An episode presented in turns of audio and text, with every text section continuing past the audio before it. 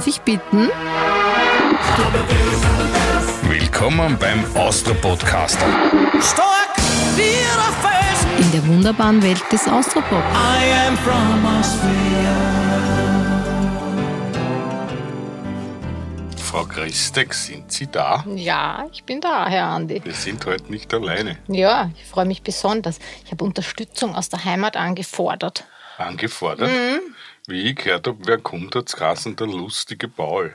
Ja. Frage ich mich. Das ist, Ja, das die Schmählatte ist sehr hoch, gell? Das ja aber weißt du, Aber du bist Steirerin, das habe ich Ich nicht bin gewusst. Steirerin, ja. Okay, wo bist du her? Oststeiermark. Schölding bei Hartberg. Völby oder Hartberg? Okay. Hartberg. jetzt kannst du aber gleich sagen, wer dich da jetzt gefragt hat. Ja. Das wissen wir noch nicht. Du hast nur gesagt, der, Lust, Paul. du hast gesagt, der lustige Paul. Ja, Nein, es Paul Scharner vom ÖFB ist heute zu Gast. Ja, da werden wir es jetzt richtig lustig haben. Wir haben heute hier bei uns den berühmtesten und erfolgreichsten Steirer der letzten Jahre, Shootingstar quer durch alle Branchen.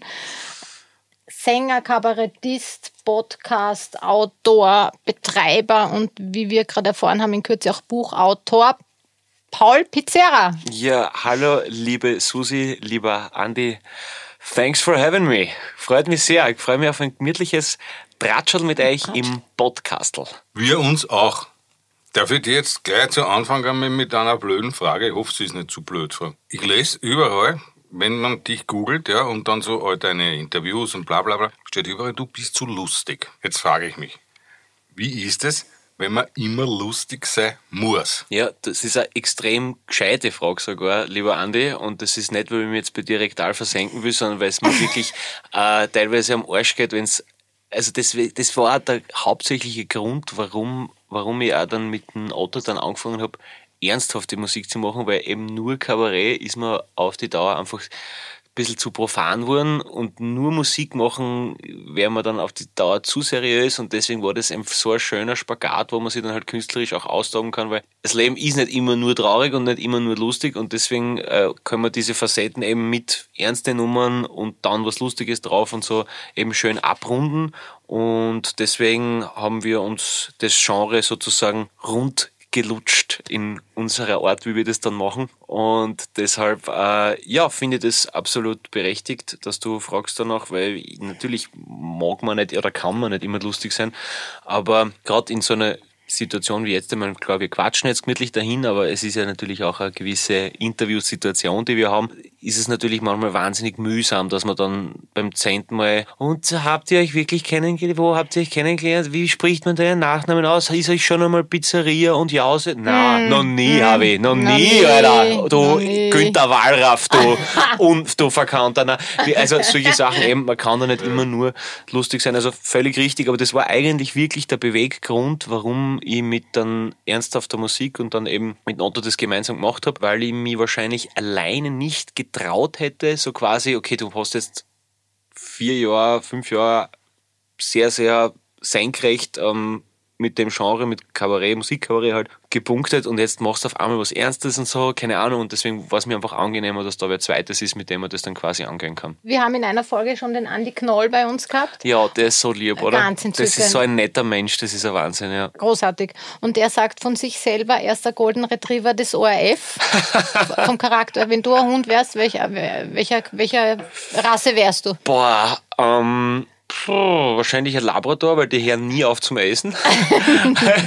äh, nein, ich, ich, ich muss ja zu meiner Schande gestehen, ich kenne mich in der Fauna und auch was, was die Vierbeine betrifft nicht so wahnsinnig gut aus. Aber ich glaube, ich wäre ein sehr mitfühlendes kleines Ein Dackelchen. großes, Ja, ja. Du wärst eh, der erste ja, Langbeindackel. Ja, ja, Also, das, ja, das ist gut, ja.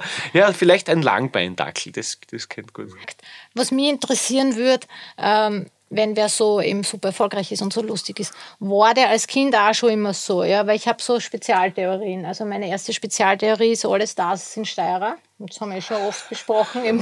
Lass uns einmal so stehen, ja. Überhaupt jetzt. Ja.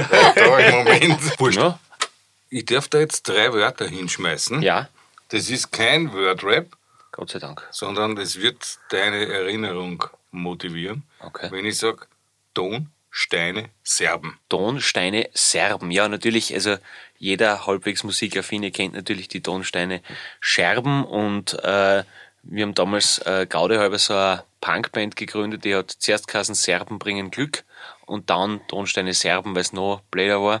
Genau, hat sie, glaube ich, Hase zwei Proben gehalten, aber es war einfach der Name so cool, dass es einfach gepasst hat. Äh, also nie auftreten oder so irgendwas.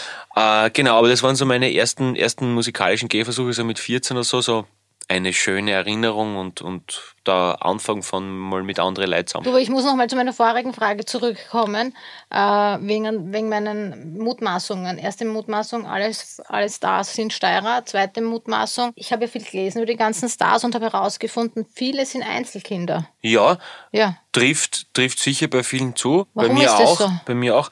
Naja, also ich kann es nur sagen, dass ich meinen Mitteilungsdrang und meinen, meinen fast schon ungesunden Output-Wunsch äh, daher geboren habe, dass ich, dass ich als Kind einfach äh, eben Einzelkind am Land war und das hast halt viel Tagesfreizeit und deswegen bin ich ja so wahnsinnig gerne in die Schule gegangen, weil das so mein kommunikativer Austausch war. Und äh, na, aber das, das war bei mir eben so, dass ich eben so gerne mich mit anderen unterhalten habe und, und dass ich halt einfach diesen Aufholbedarf gehabt habe. Und das war dann wirklich so, dass ähm, da war ich fünf, sechs, glaube ich, und da habe ich eben im Himmel ist die Hölle los von der ERV gekriegt. Und das war dann, also das war mindblowing.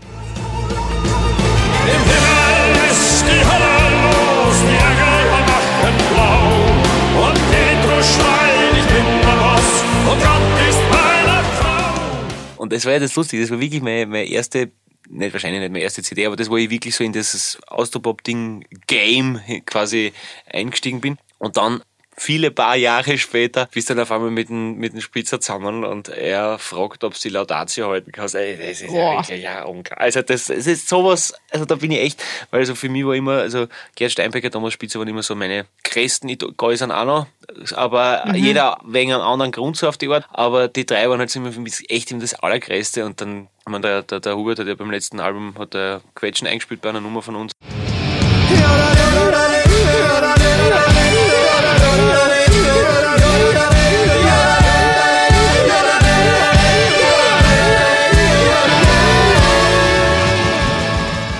Das ist nicht Stolz, das ist dann so, so eine surreale Dankbarkeit irgendwie, wo man sich dann denkt, arg, dass mir das passieren darf. Und, und das, glaube ich, macht dann schon was mit einem und ja, ist schon lässig. Und, und mit Gerd Steinbecker, wie wir da beim Spielbergring dann gemeinsam Kalt und Köter gesungen haben. Also, Genial. also wirklich, also die drei, wo Entschuldigung, jetzt habe ich gerade das Mikrofon um 45 Grad gedreht. Ähm, also gerade eben die drei, wo am meisten bedeuten, mit jedem hast du irgend sowas erlebt, das ist dann schon irgendwie, was du denkst, einfach danke, danke, dass mir das wieder fahren Geil, kann. Und, mh, schon cool. Aber der, Pro, der Poetry Slam, ja, Ja. der hat dich wo gecatcht? Ähm, der hat mich beim Studium, hat das ein Kollege zu mir gesagt, der hat gesagt, du, am Freitag ist Poetry Slam. Leise, was ist das? Ja, nix, du stellst dich auf, hast fünf Minuten, liest was von dir, wurscht was, und dann gibt's Leute im Publikum, die kriegen Tafeln und dann bewerten sie das. Und ich gesagt, ja, cool, passt, machst mit. Ja, dann bin ich hingegangen und dann habe ich gewonnen an dem Abend gleich und dann ist das halt so weitergegangen. Dann habe ich das eine Zeit lang gemacht, eben in Deutschland, Österreich, Schweiz, überall hingefahren. Aber so, da darfst du keine Musik machen dazu und das ist dann auf Dauer, naja, das Aber müssen die Texte da spezielle Form haben oder muss das irgendwie wurscht, sich reimen oder? Gar nichts. Nein, Wirklich? kannst Nur, das war für mich was so klar, dass ich da für das Kabarettprogramm dann immer schon Wuchteln ausprobiert habe. Okay. Hab keinen, was, was kommt an bei den Leuten und was fährt immer und so. Das war halt angenehm. Jeder Nicht-FH-Student weiß, dass die Sitzmöglichkeiten in den asbestverseuchten Hörsälen einer staatlichen Universität selbst den zartesten Babyarsch in einen taubtrainierten Schließmuskel aus Schleifpapier verwandeln. Hast du vor dem Poetry Slam schon immer so schnell geredet oder du hast quasi dir die Geschwindigkeit nicht antrainieren müssen? Na gar nicht. Das, glaube ich, rührt eben wirklich daher, dass ich eben tagsüber, die Eltern waren beide berufstätig, dann halt nach der Schule krank gehabt habe und dann habe ich halt versucht, in einem Mindestmaß an Zeit ein Maximum Information reinzubringen, wenn ich dann wieder mit dem reden habe können. Also für mich ist es wirklich anstrengend, dass ich mich zurücklehne und versuche, mit einem moderaten Tempo auf eure Fragen zu antworten. Also ist- so das ist für mich ein anstrengend. Stundenflug nach New York ist ja für dich ja chinesische Folter. oder? Ja, äh, erstens einmal wegen Rauchen, genau. Äh, und na, aber na, das geht dann. Also wenn ich so ausgeliefert bin, dann. dann Vor allem du, ich glaube, dein Hirn arbeitet ja eh die ganze Zeit. Du machst ja dann wahrscheinlich Texte oder überlegst, was Schreiben könnt ihr jetzt und noch so machen und so vorher. weiter, oder? Das geht ja, dann, weil man ja sonst keine Ablenkung hat im Flugzeug. Ich habe Super, zum, ne? ich hab zum Beispiel mein gesamtes Buch am Handy geschrieben. Ich auch, auf Samsung Notes. Ja, genau. Also jetzt darf man keine Werbung machen. Ja, Wurscht, der mal das Ganze, ja. Produktplatzierung. Produktplatzierung. Ja, das, ich ja. hab, wir haben das vorher diskutiert, weil der Andi hat ja schon einige Bücher geschrieben, Ja. nämlich äh, Biografien ich von gesehen, großartigen ja, ja. Musikern. Schreibst du deine Liedtexte auch am Handy oder Ja. Also, alle? nein, nein, nicht alle. Also es kommt darauf an. Also wenn ich, wenn ich Urlaub habe, dann habe ich mein Bücherl, weil da mag ich mir Zeit lassen. Mit der Hand dann. Das ist dann immer mit der Hand. Aber pass auf, Paul, was anderes. Wie ich euch zum ersten Mal richtig mitbekommen habe, so als Duo und was ihr da so zum Teil staccato-mäßig singt. Mein erster Gedanke war, ihr seid die Reinkarnation von einem berühmten österreichischen Duo, Jetzt zu an das du dich vielleicht erinnern kannst, Fuck, wiewohl Schwalbach. du ein, nein, musikalisch, wiewohl du ein sehr junger Mensch bist. Nein, das ist zu jung. Sagt da vielleicht was? Trepfelbad? Ja, sicher. Rheinfeldbad, aber ich kenne ich kenn's jetzt von ich kenn's jetzt von Trio Wien, kenn ich. Aber ich weiß nicht, wer es noch. Also Original war Piron und Knapp. Am vergangenen Freitag waren wir zwei ein Trickverbot. Dass sie nicht dabei waren, das ist schot, schot, schot, schot, schot, schot, schot.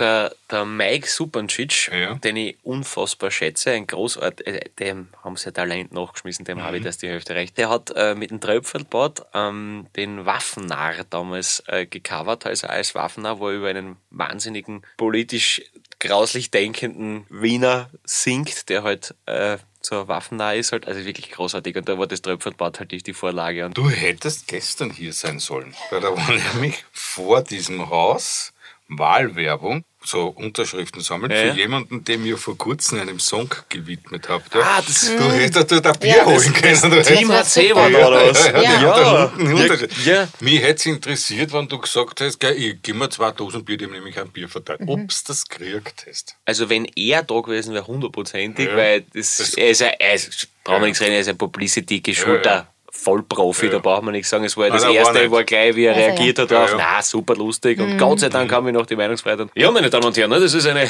eine Treib, eine Fuchs, eine Hexenjagd, ja, um nicht zu sagen, ein Kesseldreim, ein Spießrutenlauf von Naderungen verleihen. Aber das ist eben, das, das, das war ja das Coole. Wenn ich sei PR-Berater gewesen wäre, musst du so reagieren. Weißt du, wenn du dich da aufregst, geht ja nicht. Und es ist das Schöne ist ja, dass alles stimmt, was ich da geschrieben habe. Also es hat sich wirklich auf YouTube, das, das, also falls das wer hört, von denen Hut ab, es hat sich wirklich wer auf YouTube die Mühe gemacht und jede Textzeile mit einem Zeitungsartikel verlinkt, der auf das halt Bezug, also das ist, muss Ja, eine wirklich. Arbeit gewesen sein. Hut ab und danke dafür. Für Realpraktikanten.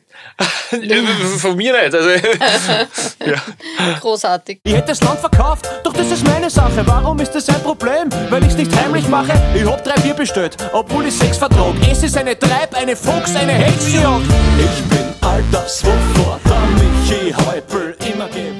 Ja, aber ihr seid ja da schon richtig am Start in Deutschland. Ihr habt ja schon, im, ihr spielt ja schon in super Locations wie Ja. den Zirkus Krone. Ja, war cool, ja. Und, und ich glaube durchaus, die ERV war die nicht, Andi, du weißt das sicher besser, die war ja auch bis ganz oben. Also ich glaube nicht, dass das aufhören wird Ne- bei euch nördlich, nördlicher ist es schon schwieriger, weil wir, wir haben doch, also unser Dialekt ist schon ein bisschen stärker, als was die ERV gesungen hat. Also nicht, dass wir deswegen mehr erdiger sind, aber es ist halt einfach, also es ist Samstagabend, ist, verstehst du in Hamburg genauso. Muss schon dazu sagen, Deutschland war so, also Frankfurt ist halt die oberste Grenze, weil Mhm. dann hat die Billeteurin, sonst war wirklich unglaublich schönes Stadttheater in, in Wiesbaden und dann, dann Frankfurt und die Billeteurin hat gesagt, ja, aber es sind nur Münchner Kennzeichen am Parkplatz.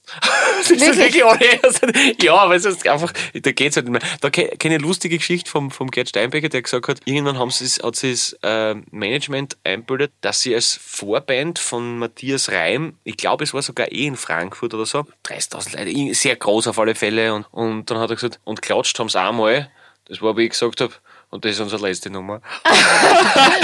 aber es ist einfach, wenn du es nicht verstehst, was du was willst machen. Ne? Es- Aber du Paul, pass auf, Ja. was mich interessiert hat, du wurdest 2012 ausgezeichnet mit dem Freistädter Frischling. Ja, das ist der Preis, ja, du warst der Ausgezeichnete. Und die Begründung der Jury war, weil du eine besondere Beziehung zum Publikum hast. Wie?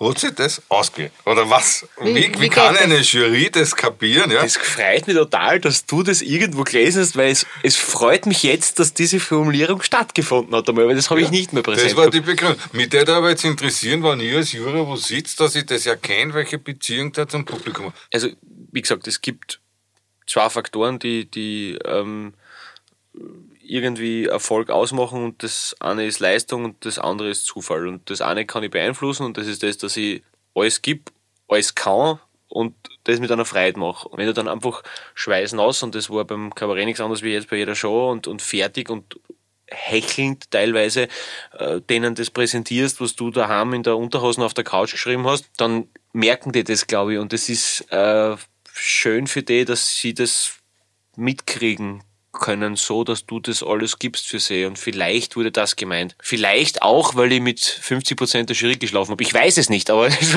Nein, aber Ja, also auch darauf wollte ich ja hinaus, ja, dass man in einem Frage. Nebensatz dann zum Beispiel erfährt, ja, aber, aber die zwei Herren träumen heute noch von mir. Da erinnere ich mich an einen Auftritt von dir, da warst du noch ganz alleine. Das muss irgendwie ewig her sein. Da bist du gestanden auf einem Balkon von irgend, gefilmt von irgendeinem bayerischen Balkonfernsehen. in Seefeld war das, in Tirol war das, glaube ich. Diese Geschichte, wo du in Gummistiefeln noch Graz mein Bruder, ja genau, stimmt, ja, ja, genau, der, der dann, der dann im, im Darkroom ist, ja genau. Na, ich statt eine in den Raum und schmus kleine nieder. A rassige mit festen Griff und Krauchen hat's noch Flieder. A Damenbord, der stört mich nicht, nur das war schon ein Schnauzer. Auf einmal fragt er tiefe Stimme, ganz ehrlich, sag, wie da? Also, unglaubliche Wahnsinn. Hausaufgaben gemacht ihr zwei. Ist ja, Wahnsinn, gell? Wahnsinn. Du, Ja. ich, ich muss vorher noch was ergänzen, weil du hast gesagt, äh, die, die, die, die, die Kriterien des Erfolges, hast du gesagt, ist Leistung und Zufall. Ich muss eines noch bei dir ergänzen und das kommt wirklich, glaube ich, ist eine Ausnahme, Talent. Du hast so eine krasse Begabung mit Text und Sprache umzugehen. Das Das, danke. ist outstanding, ja. Da, das ist total lieb, Dankeschön. Schreibst du alle Texte alleine? Ich schreibe alle Musik und alle Texte. Alle, ja. Musik und Texte mache ich. Komplett. Alles von uns, ja. Der Otto ist ein unfassbares Live-Viech und kann Klavier spielen und Stimmlich. singen wie ein Engel. Das ist ein Wahnsinn, ja. Aber die kompositorische Arbeit und, und alles, was mit Texten und Musik zu tun hat, ist bei mir. Mein kleiner Bruder ist Texter vom Beruf in der Werbebranche. Du Okay. erinnerst mich auch irgendwie optisch. Das, ist wie nur, das er hat hätte, ich- keine hätte, Haare mehr. hätte ich auch gerne mal gemacht. Werbetexter Ja, wäre dein Plan B gewesen, oder? Ja, B bis Z, einer von der. Mhm, genau. Ja. Du, das kann man immer, das kannst du immer noch, ne? Aber wie passieren die Texte bei dir? Hast du, weil der Falco hat einmal in einem Interview gesagt, äh, also die haut er entweder schnell aus oder, oder manchmal hat er sie einen Monat lang, hat er gesagt, oder einen Monat geschrieben an einem Text. Wie, Ist wie schnell geht das bei dir? Also, nein, das ist bei mir ganz gleich wie beim Falco. Also, nein, äh, nein, es ist, äh, manche Sachen gehen halt zack, so Ja. runter, die sind in einer halben Stunde ist das fertig und, und manchmal sitzt halt wirklich, also gerade bei so trickier Sachen, also gerade beim Neuen halt bei Liebe zu mitnehmen, also von meine kindischen Sprüche wird sie keinen vergessen, ist wie indische Küche, Ja. habe einen Naan an ihr gefressen. Das fällt dann nicht beim Schiefmein. Liebe zum Mitnehmen, Liebe zum Mitnehmen, bitte zum Mitnehmen,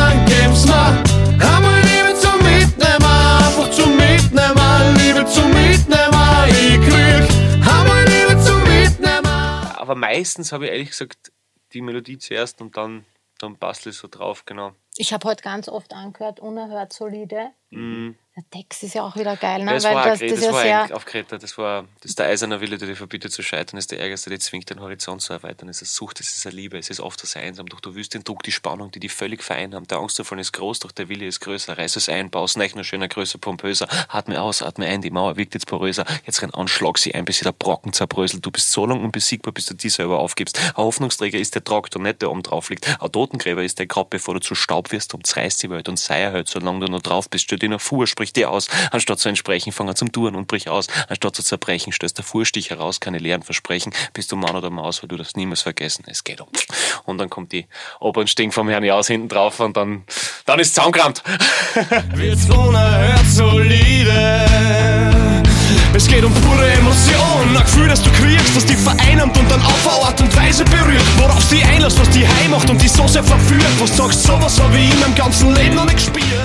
Vor einer Woche oder was hat irgendein Bärchen, glaube ich, eher aus Wien, hat, hat gepostet auf meiner, auf meiner Seite halt, ähm, ja, das ist unsere neue Motivationswand. Haben der gesamte, also quasi 90 Grad, also zwei von vier Wänden von einem Zimmer wirklich mit dem angeschrieben, aber handgemalt, schaut mördergut aus und einfach so wirklich und leid. Die wohnen da jetzt in dem. Mhm. In dem Lied. In dem Lied, die wohnen im Lied, das ist eigentlich geil.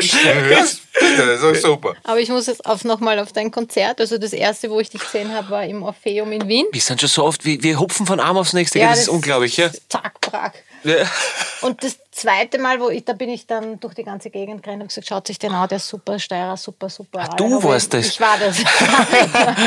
Danke. Gerne. Und 11.000 Leute sind meinem Ruf in die Stadthalle gefolgt. Da war ich nämlich zum zweiten Mal. Ne? Orpheum noch vor, weiß ich nicht, vier, fünf Jahren. Und dann Stadthalle. Mhm. Ausverkauft, zwei Tage hintereinander. Wie geht's denn da? Ja, das ist natürlich äh, ja sehr, sehr ambivalentes Thema, weil ich bin nach wie vor, wenn das jetzt soll jetzt nicht sympathisch klingen oder so, aber wirklich egal wo wir spielen und ob das jetzt ein Radiokonzert ist, wirklich immer vorher sehr nervös. Das bin ich und das ist auch gut so. Es war beim Orpheum Solo nichts anderes. Zu zweit ist natürlich cooler, weil du bist zu zweit, du fliegst zu zweit, du fällst zu zweit. Das ist, das ist schon angenehmer, dass man einen zweiten hat. Deswegen Ist das, die, nimmt das die Nervosität auf der Bühne ein Nervosität bisschen oder auf der Bühne nicht? nicht, vorher. Auf der Bühne bin ich gar nicht nervös. Also sobald du oben stehst, ist Das weg. ist alles weg. Aber vorher ist es wirklich, wirklich teilweise, ja, es ist teilweise, man selber merkt, es ist unnötig und es ist auch nicht gesund, dass du so einsteigerst und so, dass ich wirklich dann so und, und, äh, also das, das, ich weiß es, aber ich kann es trotzdem nicht ändern. Und dann denke ich mir wieder, Alter, du verhaust da jetzt das, nachher ist eh super schön und du fühlst dich so frei und so. Und es ist ja auch gut, dass du nicht sagst, das soll, Mhm. soll, soll passieren, sauf ich mir vorher mit drei Bier oder nein, das, das geht nicht. Das, das, das, das ist too big to fail, wie, wie die Amis sagen. Ja, das ist einfach, der, und es ist ja eh gut, dass der Bogen gespannt ist, weil dann kann der Pfeil weit fliegen, aber es sollte halt irgendwie ein gesundes Maß an Anspannung sein und schon, dass du vorher noch gescheit beim Buffet rein isst, weil du brauchst die Energie, weißt du, auf die Ja. Art. Und, und ähm, das erste Mal Stadthalle war schon ein eigenes Ding. Also, das, also wenn es dann allein diese Geräuschkulisse dahinter, was du denkst, ja, und, und was du dann schaust aus der Seite vorbei und es geht dann so der Rang auf der Seite auf und dann die das schon, was du und denkst, so, schaut's weg erst. und, und, Ich bin's nicht. Genau. Ich Äh, äh, ja, aber, aber das, das war schon, das war dann schon einmal, das, das war schon einmal was anderes. Olli, da bist du nicht alleine. Georg Danzer, sein erstes großes Konzert im Wiener Konzerthaus. Ja? Sein Vater war dabei, die sind hinter der Bühne gestanden, da immer durch den Vorhang. Und der, Georg- der Georg hat genervt ohne Ende. Der hat sich fast nicht auf die Bühne traut. Sein Vater zu ihm gekommen hat ihm die Hand auf die Schulter gelegt und gesagt, Charlie, ich hab's da immer gesagt, geh zur Post. ist verbrieft. Geile Geschichte. Aber weil du es eben gesagt hast, wie geht's einem da? Das ist einem dann das Ding. Und dann gehst du da raus und dann fliegst du so hoch und es ist so geil und du fühlst dich so gut und du fühlst dich unsterblich und, und, und feierst, bis du nicht mehr stehen kannst und dann bist zwei Tage später daheim und tust Wäsche aufhängen, gell? Ich wollte gerade sagen. Ja, und, und dann ist halt, und dann, dann kommt eben das, wo sie es Mhm. halt rauskristallisiert, ob du gemacht bist für sowas oder nicht. Und äh, natürlich geht's einem dann nicht gut und du hast dieses Auftrittstief. Das war wirklich, auch wenn das jetzt blöd klingt, das war am Anfang, wie das erste Mal vor 100 Leuten oder was war. Und da habe ich so drei Tage hintereinander. Und ich gedacht, Alter, jeden Tag, gebt's mir jeden Tag einen Auftritt, weil ich brauche das. Es ist, und dann ist man, so fünf Tage hintereinander, glaube ich. Und dann, ja, auch fortgegangen und dann am Sonntag halt quasi so, oder einen Tag danach halt, ich weiß nicht, was los ist mit mir, aber ich fühle mich so leer und so unbedeutend. Und so, also, also einfach, ja, weil du halt, du hast so Adrenalin und dann, und dann bist halt normal und machst normale Tätigkeiten. Kartoffelschön. Genau, einfach, einfach unspektakuläres, wo da keiner zujubelt, wenn du ein Kirschspiel einrahmst. Aber ich habe mir immer gedacht, also das, das, wie ich mir das ausgesucht habe, hat irrsinnige Peaks nach oben und dann halt natürlich logischerweise, wenn du so weit oben bist, wieder Peaks nach unten. Aber es ist mir 10.000 Mal lieber, dass es eben so achterbahnmäßig ist, als wenn es so gerade stagniert und dahin geht. Ist mir 10.000 Mal lieber so, weil ich glaube, mehr zum Erzählen habe und mehr Gespür einfach auf dem Weg. Doch da geile Zeit mit deiner Leid und dann stellst da die Frage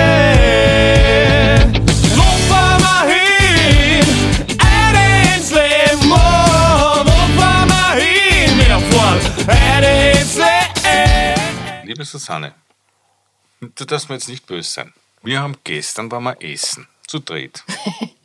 Wir beide und ein Bekannter. Und es kam die Rede auf muskulöse Männer. Was glaubst du, was die Frau gesagt hat? Aufbauende Männer interessieren niemanden.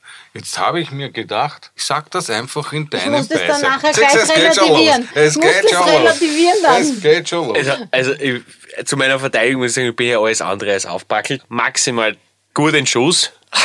ähm, aber ja, du, Geschmäcker sind verschieden, passt ja gut. Es wäre ja schade, wenn alle auf die gleiche ja, aber stehen. wenn man dich mit einem, man nennt dich auch ein Sexsymbol. Geh bitte. Ja? Also ja. das geht so Das war ganz lieb damals von der Mama, so wie sie gesagt hat, aber es... Karossen, Kavalier, eure Arturen, sag, ihr müsst mich provozieren. Und ich war richtig gut erfahren, nur der war blank, bitte schau da an machst ja einen großartigen und sehr erfolgreichen Podcast. Ja, mit, Mit der, der- Gabi Hiller und mit dem Philipp Hanser zusammen, genau, ja. Macht sehr Spaß. Im Podcast habe ich gehört, Ja. du hast ein Geheimprojekt, was nicht mehr so geheim ist, das auch mit Schreiben zu tun hat, nämlich du schreibst gerade an deinem ersten Buch. Ja, ich bin sogar schon fertig, liebe Susi. Das wird ähm, in der zweiten Septemberwoche erscheinen. Es heißt Der Hippokratische Neid und ist eine ähm, ja, ein Dialog zwischen Therapeut und, und äh, Patient und ist natürlich in erster Linie unterhaltend, aber geht auch sehr viel um tradierte Werte und falsche Frauenbilder von einem eher einfach gestrickteren, aber liebenswerten Proleten und einem sehr zynisch schwarzen äh, intellektuellen, analytischen Gegenüber. Da geht es jetzt sehr viel um Männer-Frauenbilder und, und um, äh, ja, natürlich eine interessante Übergeschichte, aber es geht mir auch in zweiter Instanz einfach darum, dass mir das wichtig ist, dass den Menschen ein bisschen, bisschen die Angst vor Psychotherapie genommen wird, weil es ist, also wenn man sich wenig von den Amis abschauen kann, bei uns bist du Fulltodel, wenn du zum Psychiater gehst und bei denen bist du Fulltodel, wenn du nicht hingehst. Da hat jeder einen Coach und äh, für kognitive oder psychische Gesundheit, wenn du im Knie Schmerzen hast, gehst du zum Arzt, wenn du in der Seele Schmerzen hast, gehst du erst recht zum Arzt und weil du eben damals gesagt hast, äh, wie, wie geht's bei so einem, beim Auftritt, bei mir war das vor fünf Jahren, war ich 27 und habe eigentlich von außen betrachtet wirklich alles gehabt,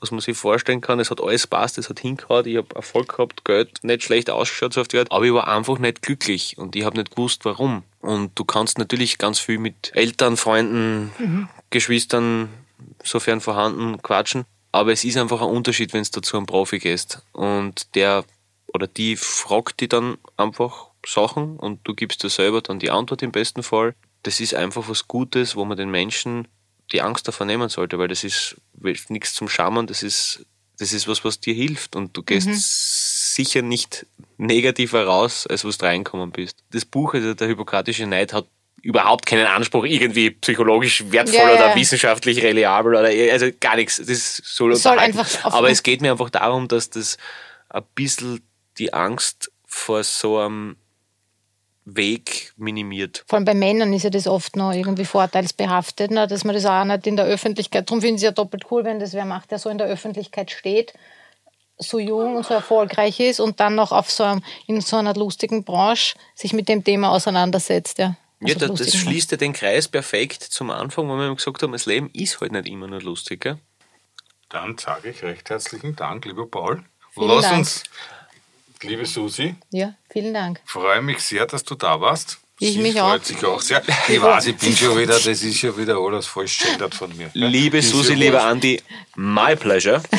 Und ja, Ich sage jetzt noch etwas, was mich nämlich sehr freut, ist, dass wir, ich glaube, wir gehen hier auseinander und nehmen uns den Titel deines zweiten Programms als Vorsatz, um dieses komische C-Virus-Ding ja, einfach zu durchtauchen. Wir denken und freuen uns über. Sex, Sex, Drugs, Drugs and und Kleinkunst. Kleinkunst. Richtig, auf das freuen wir uns. Alles Liebe. Danke. Baba. Danke, Andi. Danke, Susi. Ihr kriegt halt unsere reinste Liebe.